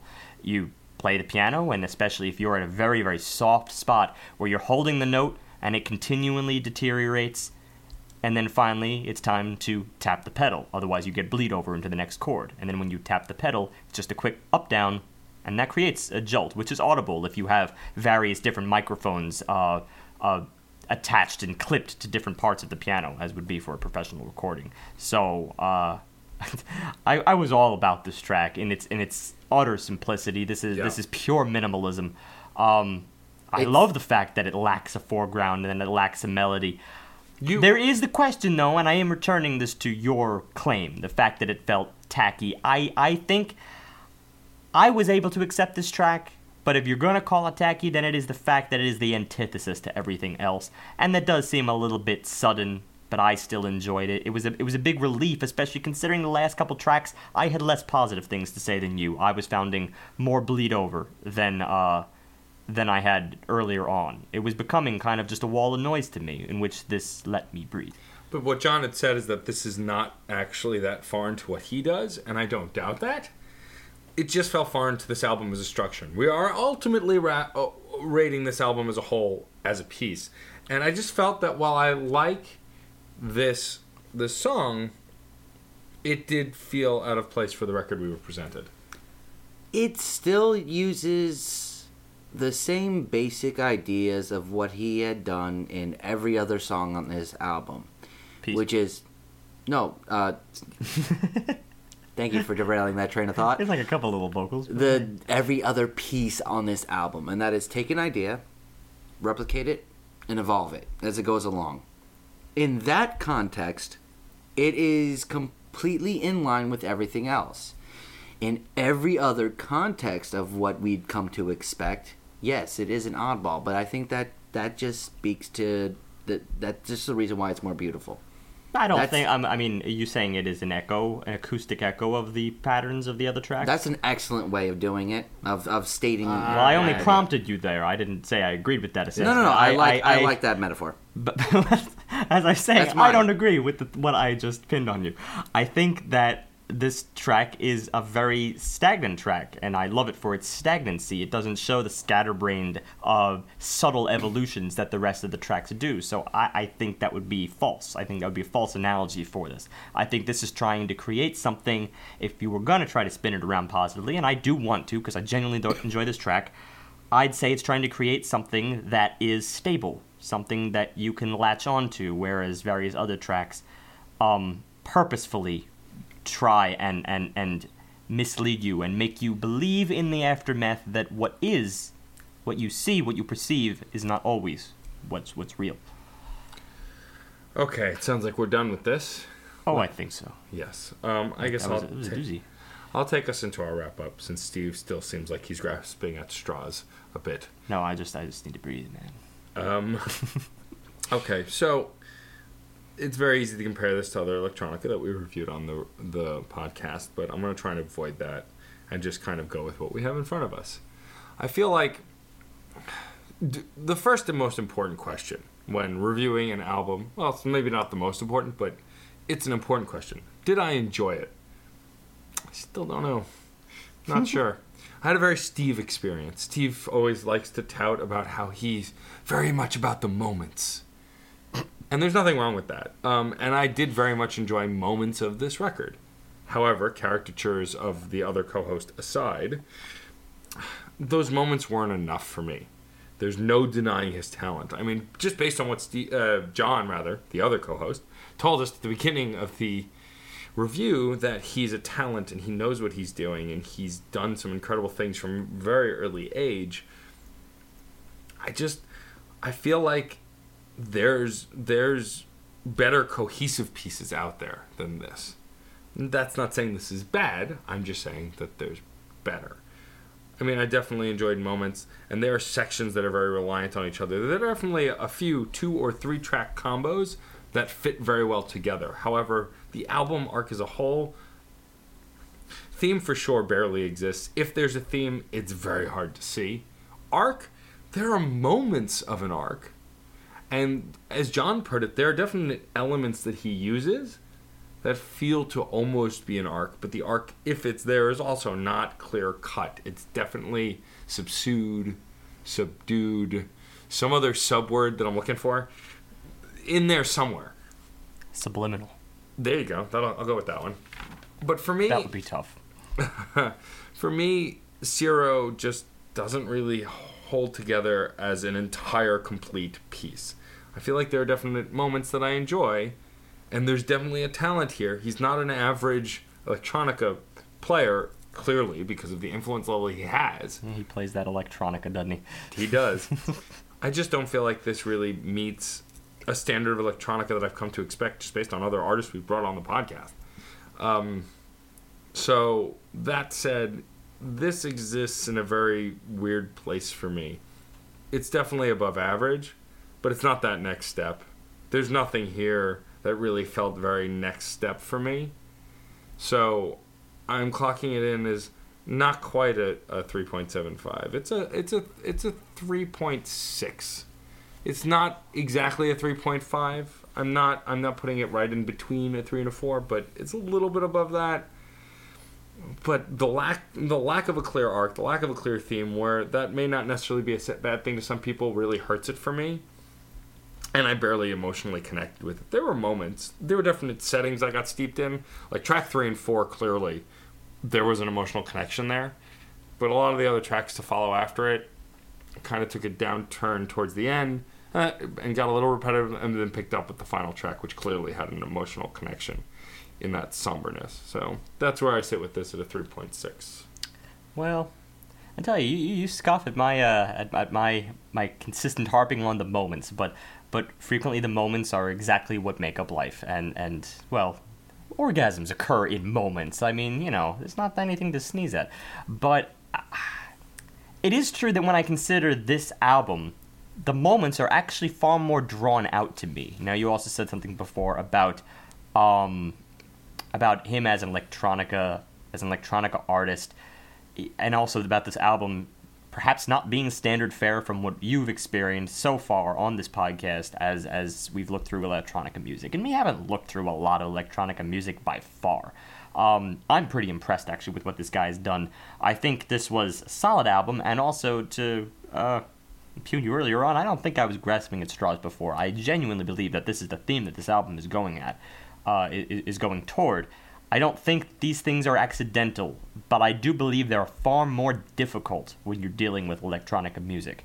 I think that electronica is the kind of thing that strikes people as lofty. It strikes people as a lofty ambition. Sometimes, because often electronica could be used for the most simplistic of purposes, simply to set your theme at a party and keep the beat going, status quo, keep them dancing, almost like a metronome, you know, and just copy-paste, relay. It's difficult because how are you supposed to convince people that that's not merely what you're doing? How are you supposed to convince people that you're stepping over that threshold and moving into something that took painstaking effort? And we know this album took painstaking effort. I even read one little note that in the course of producing this album, it came to the point where they were patching different things together, different synths, up with other moves. Again, I'm not exactly sure about the technical process involved. I'm more of an acoustic musician, but it apparently came to the point where after 3 months of this doing this patching process and working with a recording engineer, the person he was working with realized, crap, I'm doing it wrong. He had to start over, and 3 months was essentially undone. That's what really goes into electronica when you have your heart set on a project, and I'm sure that he did. So that brings me back to the theme that I described, and I do believe this is some kind of exploration of slowly changing your impressions, like an example of impressionism that evolves over the course of time. Very often we're looking at impressionistic pieces that simply are what they are. The impressionistic piece is the Monet painting, and it stands still, and it never goes anywhere. Well, this is the kind that changes your interpretation of the Monet painting, as if the phasing had just altered itself. The the focus lens had just sort of shifted. I think that's what's happening here, and I see it in almost every single track. As to the effect on the audience, I think it's you have to deliberate about. You have to consider, well, what I want out of a specific track, is it really that movement of emotions? Because you're bound, you're human, you have taste, you're bound to settle on one emotion, in which case that one moment, or rather that one movement, is your cup of tea. If funk is your cup of tea, as it is mine very often, well, that's where you're going to go. But art doesn't take into account these things. It reaches to make a statement, and I think it was a very effective statement. I think this definitely exceeds a 4 for that reason. I think it succeeds in its artistic purpose. As to the reachability and its attempt to bring in outside observers, foreign people to the genre, in that it failed a little bit and remained a little bit too lofty and went into the trap that many people expect from electronic music, which is you're in love with your ideas. And at the end of the day, when you come up with a beat framework for one particular track, and then you're fast forwarding in your digital audio workstation, and you want to just sort of improv a little bit, you work and you come up with another idea for the same part of the track. Well, now you've got two ideas. How are you going to make them work? Fuse it somehow. Come up with a transition. This is inevitable, but it can be done in an artistic way. To the listener, sometimes it's just a mishmash. I think this resides at a solid 4.2 for effort, because the art takes over in the end, that I can't simply give this the A+. It's an A++. But below the true A, which is actually the 5, but that's neither here nor there. You know our rating system. So it's an A-. A, sure. B++. Yeah, whatever. Well, damn, you basically did all of my closing arguments. I stole it. You stole all of my closing arguments. I'm sorry. Save one. So I won't repeat myself. The piano. And that is, I think the main reason might be, I don't want to put words in your mouth here, Matt, but the main reason you might not connect with this emotionally, and I will say, when you're talking electronica, emotional connection is one of the most important features you can get out of a song. Whether it's just high energy and the things associated with that, like wrath or lust or something like that sort, or if it's the low ambient ideas of just going on a journey and feeling depression or just warm happiness or something of that sort. This album, track by track, song by song, for the most part, I see it as Steve said, as a transitional art piece, but one where you're not looking for an emotion. You can't look for the emotion in these songs necessarily. If you find one, great, that's a song you connected to. But you have to accidentally stumble across these ideas. You can't try to pin it down. If you don't see it right away, you may never see it. And this is definitely going to be an album that I kind of liked it. Only kind of liked it the first time I heard it. I really liked it the second time. And by third listen, I was starting to fall in love with some of these songs. It's definitely a grow on me kind of an album. I'm happy I did not have time to really sit on this for 2-3 months, because it came out back in September. I'm glad it's very new to me, because honestly, it shouldn't grow. I shouldn't do a rating after it's grown on me. This might be an album I'm going to bump up dramatically at the end of the year. But this you just have to clear your mind and go for it. And if you get it, you get it. If you don't, you don't. I think that might be the bald truth with this album.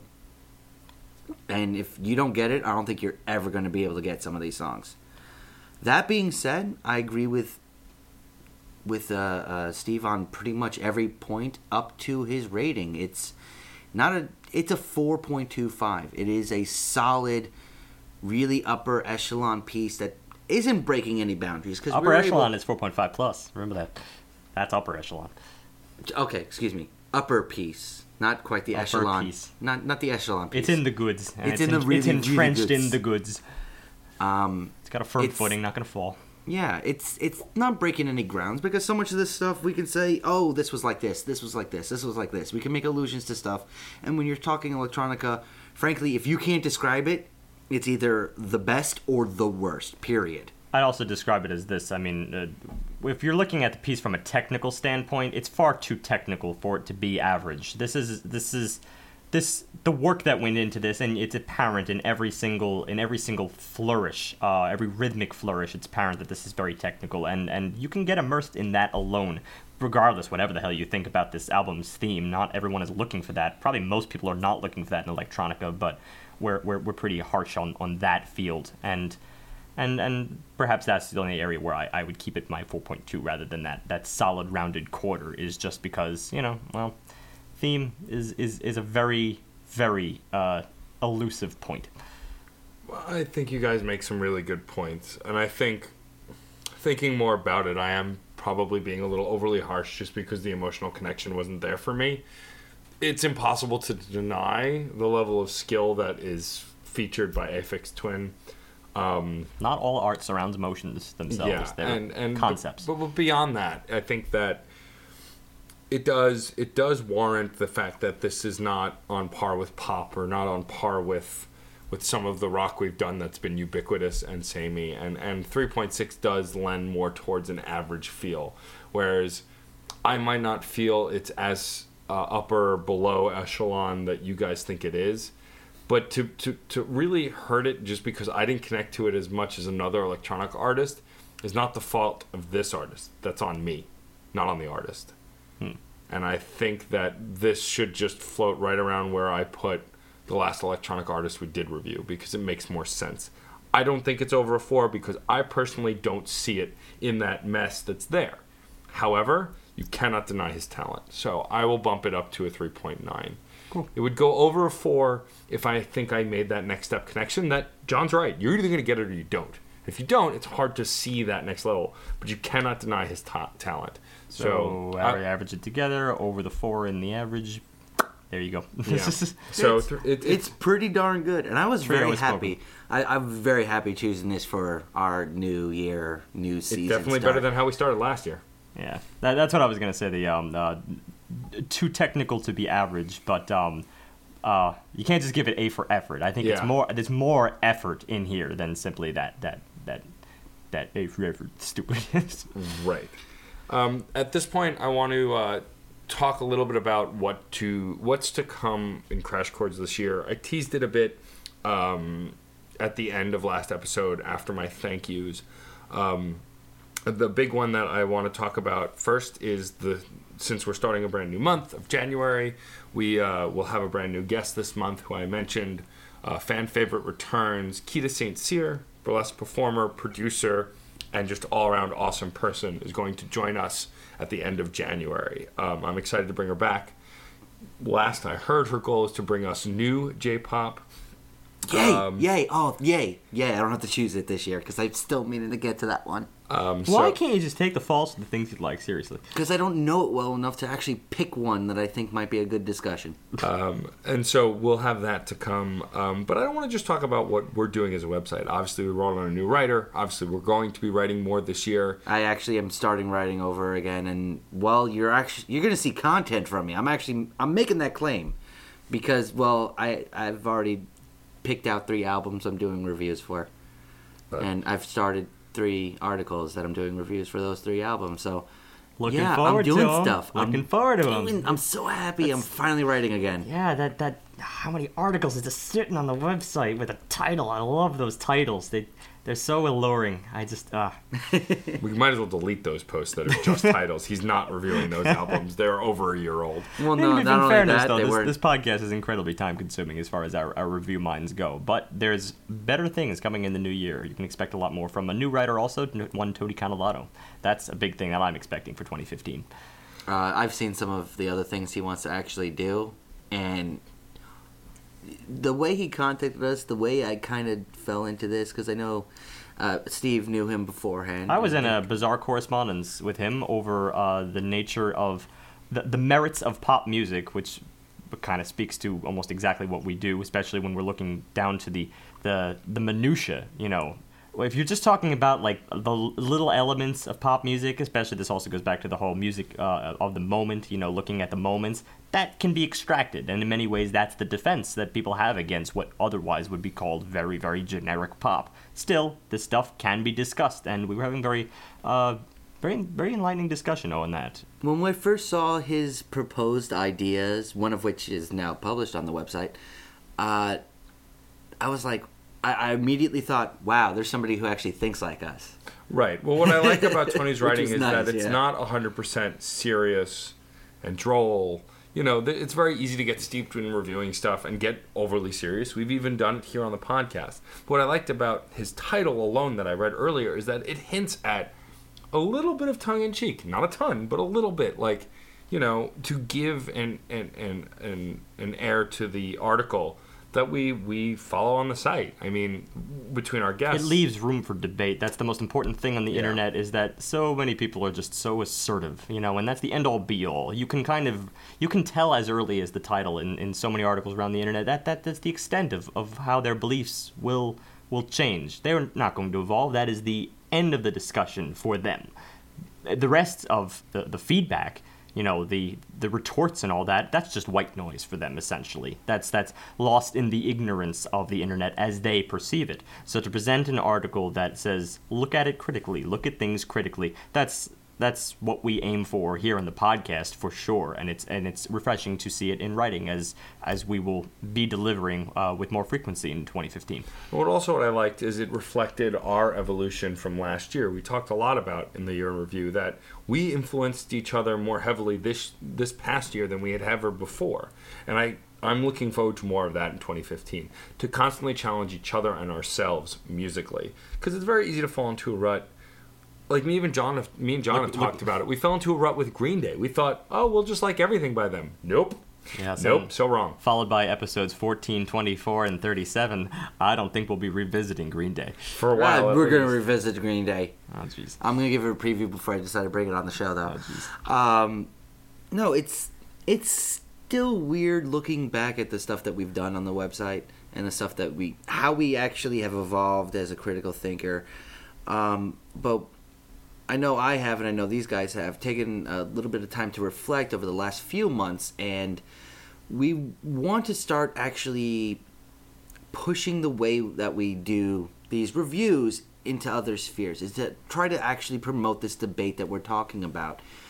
We're going to start attempting to do things like subreddits, so that you can actually comment directly to us and comment to other people that are commenting to us, and start trying to form a dialogue with other individuals, even if it's just one guy yelling at another guy. And granted, be nice, it's Reddit, but it's still the internet, be nice. We want to start promoting these ideas and getting you more actively involved in what we do and what we present to you. Yeah, the podcast remains the pillar of what we do here at Crash Chords. At the same time, that it's also very internalized. You know, we can get caught up in the roundabout cyclical nature of just circling between the three of our ideas. There are more ideas out here, and this will be evident in the fan mail that I'll eventually read at the end of this of this podcast, because there are clearly other people who obviously don't agree with the statements that we put out there. But that's not the point of what we do. We just simply try to cover as many bases as possible. But it's impossible to cover every single base. Even just the three of us, it's diverse enough for sure. We've influenced each other, but also there can be moments where it develops into a kind of think tank that we can't escape from, that we need an objective cross-reference. Well, and also it's really important that we, like Steve says so many times, to keep the discussion going. It's not about our reviews. Ultimately, shouldn't be the end all be all. That's why we don't even reference them till the end, and they're listed on a separate page where you can't see them. They're not mentioned in the body of the actual post, because our ratings don't matter as much as the conversation it sparks. If we rate something and you think we're completely wrong and you just get mad at us and walk away, that's not what this is about. If our rating is wrong, get mad at us and tell us why we're wrong. I love when people tell us why we're wrong, because music can be very objective, but also there are counter-arguments to almost anything that we do. And that's also why I think bringing in the new writer, Tony, my auxiliary podcast that I do, Crash Chord to Autographs, are things Tony's looking to bring up a conversation piece, and that's what I do on Autographs. I discuss with these artists not just their influences and where they start, but even how they feel about music or feminism in music or what games they played that led them to writing the nerdy thing they wrote. It's about a discussion and a conversation, because dialogue is more important than anything else. Yeah, it's an intriguing thing because people see art as the kind of subject in which research is not required, in which people's own opinions really are theirs in every stretch. You don't really have to go somewhere and be proven right or wrong, but it always helps to learn more because, as you've earlier said, everyone listens to music differently. That's a value. That's not rhetoric speaking. That is a value that everyone should know early on, and it's helpful to check yourself every once in a while and consider whether the art that you've been seeing as art for years and years, whether there's more to it, whether there are higher steps, because that's what's going to push us forward as a society, not just from conceptual standpoint, but also from abilities, the things that we can open our minds to, our imagination and so forth. It's easier to get stuck in a rut. And frankly, if you're going to have an opinion, defend it. Have a reason why you're going to have that opinion. Yeah. And that's what we try to present here, the reasoning behind our love or hate and our just okay ideas about these albums. Because, yeah, nothing is in a vacuum. I know there's all these taglines. But if you really want to be able to just not even influence somebody else so that they can get along your lines of thinking, though I do love it when somebody falls in love with something I like because I told them how, because I told them why, because I showed it to them. But even so that, from peace of mind, so you can understand yourself a little bit better. Have that defense ready. Have that idea ready for the reasoning, for just the idea of your opinion.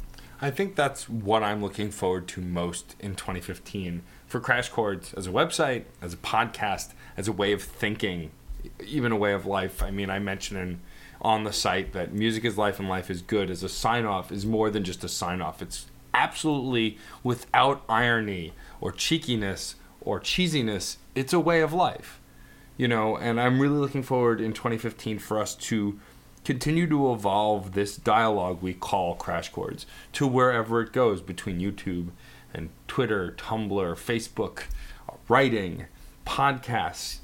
It's all about evolving the discussion of music as music itself evolves, because the musical landscape changes every year. We get things that we didn't think possible. I mean, even something as silly as Mouth Sounds last year was an evolution in music, because this artist is taking existing artists and creating, in some cases, very brand new music that I like even better than the originals. And that kind of stuff is very important and wasn't very commonplace.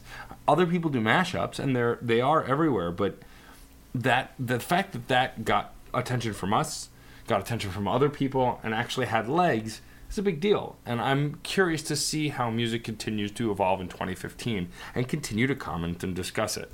Yeah.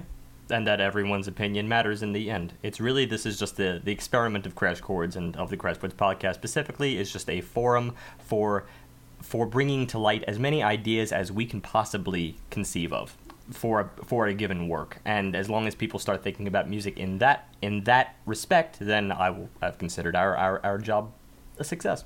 And I think this is a great point to actually get to also one of my favorite things about the job we do, besides the fact that I just enjoy plain doing it. I enjoy when people get it, and we have a fan mail from someone who really gets it. Someone who submitted a fan mail, I believe, a few days ago from when we were recording, and what I like about it, before I let Steve read it, is, and of course introduce who sent it in, I like when people get it, not because they're like, oh, they're great, because I don't care if people think we're great. In fact, I prefer people to crap on us because it's an aggressive opinion, which means there's an emotional stake. As long as you could defend your opinion. I like when people actually get that it's not just about agreeing or disagreeing. There's more to it than that. Yep, and another thing I like about this this fan mail from a personal standpoint, it is wordy, and I like wordiness. It's not of course not frivolity, but not capriciousness, but people who generally have a lot to say about a subject. I think it shows more investment than your typical, like, you know, hey, great job guys, great job. And I also noticed the same in Tony with our correspondence. You know, stand by your ideas and. The more that I see, the more writing that I see in general, probably the more I'm gonna like it. Here we go. Mark Hughes sent us this this particular fan mail. Notice I'm saying fan mail today. We get no spam mail. Let's start the year off right with proper fan mail. Hi. I've been listening to your podcast for about half a year now and have been quite enjoying it. I discovered it kind of by accident on another site via a related videos link to the YouTube video of your review for Mouth Sounds, which you were just talking about, which we reviewed. That's Neil Cicierga's album. We reviewed that back in episode 94. Your detailed analysis and discussion of various types of music provides me with an intriguing listen. There are many times when there are opinions expressed that do not necessarily reflect that of my own, times in which I am left scratching my head or mildly cringing in horror. I enjoyed that. But I keep listening on with an open mind because sometimes a differing opinion will make you think about things in ways you haven't thought of before. Plus, you are clearly passionate about what you do, and that's what really matters in the end. Anyways, there are two albums I'd like to alert to you. One being an album that's connected to an album previously reviewed on the show, the other being an album that's probably my favorite of 2014. I don't expect you to review both of these, since that would be a little selfish on my behalf, how humble. The first is more of a curiosity than a straight-up recommendation, since I myself haven't actually given it an attentive listen.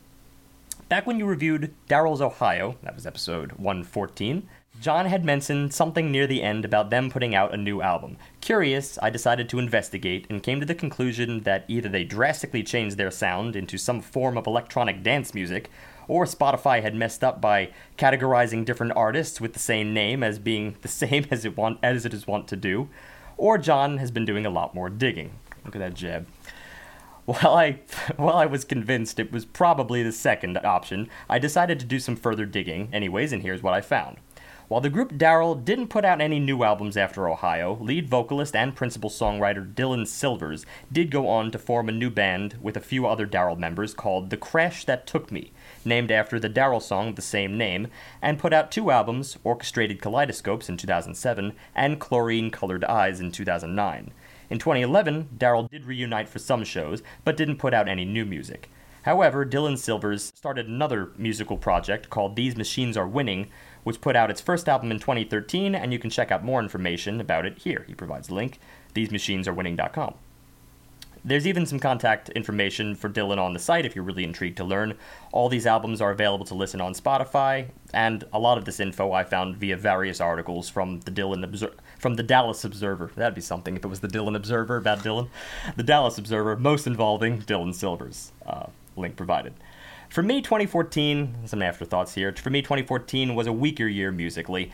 There are a few albums that I really enjoyed, like Future Island Singles and Owen Palette's In Conflict, which we discussed, the latter of which I decided to check out because of your very podcast. For the most part, I just found a lot of okay albums from groups that had put out better stuff in the past. There was also Mouth Sounds, an album that was okay by my standards, but probably occupied my mind throughout the better part of the year for reasons that would take way too long to get into. But then, out of the blue, in the middle of December, an album was released that got me really excited. Now, in your last episode, you mentioned Aphex Twin, the promo for this episode, and how he finally put out a new album after a 13-year hiatus. Well, my favorite album of last year is also by an artist who has had a long hiatus between albums, and that is D'Angelo's Black Messiah, to follow up his 2000 album, Voodoo. For all I know, one of you might already be planning to suggest this for review, though I'm not completely sure what you guys will think of it. R&B, after all, is not a genre you've covered much, but I do remember you really liking Beyoncé's last album, and I recall Steve mentioning a few times about his fondness for funk music. It's an adventurous album that even if you don't like, I'd still be curious to hear what your thoughts are. Mark Hughes. Well, Mark, I'm speaking to you directly through the magic of the internet. Thank you for your email. Sincerely and humbly, it was wonderful, honestly. You get what we do, and you get why we're here, and you're along for the ride, and I think that's the best part. To speak to the information you found out about Daryl, I actually can say Dylan, but from the band Daryl. A lot of D's. Actually, Spotify does do that a lot. There's a nerdcore rapper I've mentioned quite a few times who actually has a new album coming out this year that I'm excited about, Dr. Awkward, who's been mashed up with another Dr. Awkward spelled the same way that's not a nerdcore rapper. It happens a lot on Spotify. There's an issue with the algorithm where it meshes similar names together. I also still have saved under my favorites on my tablet the website I was drawing information from when doing research for Daryl, and I just mistakenly saw Bloody Basin, which was released afterwards. It's a compilation album, not an original work. So that was my mistake, and I do apologize. So we will look. I will definitely look into that information that you provided, and I appreciate that because I'm actually quite curious about these other projects. But I will say officially on the podcast that we are going to do our first fan recommendation of 2015 as your recommendation for D'Angelo's Black Messiah. Not only because you've recommended it, but also because I have heard a lot of good things about it. I know a lot of people who've been really digging that record. And honestly, a solid R&B record would be a nice change because I used to listen to a lot of R&B in high school, and there really hasn't been as much, I feel, that has made an impact. So we will take that on in the coming weeks, and thank you for your submission. After your insightful comments and appreciative comments about what we do, I'm very excited for the listen itself. I think it's going to be interesting, and I'm going to also look up the other side projects of Dylan Silvers. I think I'd be very curious to see what he's doing now a decade later, since that was kind of a belated album on our part. So now I think this is a great place where actually, Steve, you can continue to tell us things with your mouth, and I don't know where I was going with that. No, you can still You're doing keep fine. Making them. Keep making the noises. With the your noises. Face. The noises with the info. The noises that have the information. Please, Steve, tell us what we're doing next week. Next week would be my pick. I'm gonna go back to an album I discovered in college through my own roommate, Yo La Tengo. It's the kind of band that I think will probably give us some nostalgia back to some recent albums. For instance, the post-rock field's definitely immersed in that environment, perhaps not to the same extent as Sigur Rós, but in many ways perhaps a little bit moodier than Sigur Rós.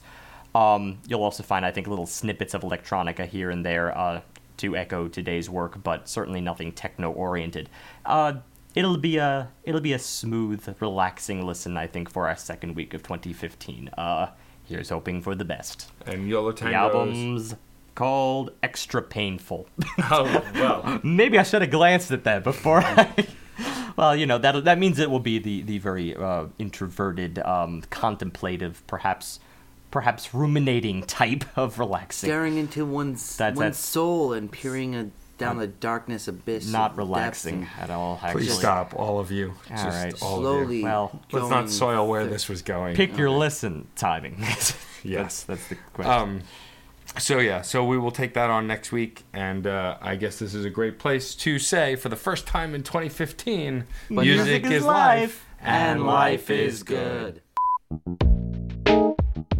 If you enjoyed this and other album analyses, topics, and guests, please subscribe to the Crash Chords podcast on iTunes, where you can also rate us and review us. For more media, also subscribe to Matt's one-on-one interview series, Crash Chords Autographs. To receive emails on all new content, subscribe at the top of our homepage. Also receive updates by liking us on Facebook, following us on Twitter at Crash Chords Web, our Tumblr, and our YouTube channel. And remember, keep the discussion going, because music is life, and life is good. If you have any questions or comments, feel free to share them in the comment board below each post. Otherwise, email us directly at admin@crashchords.com.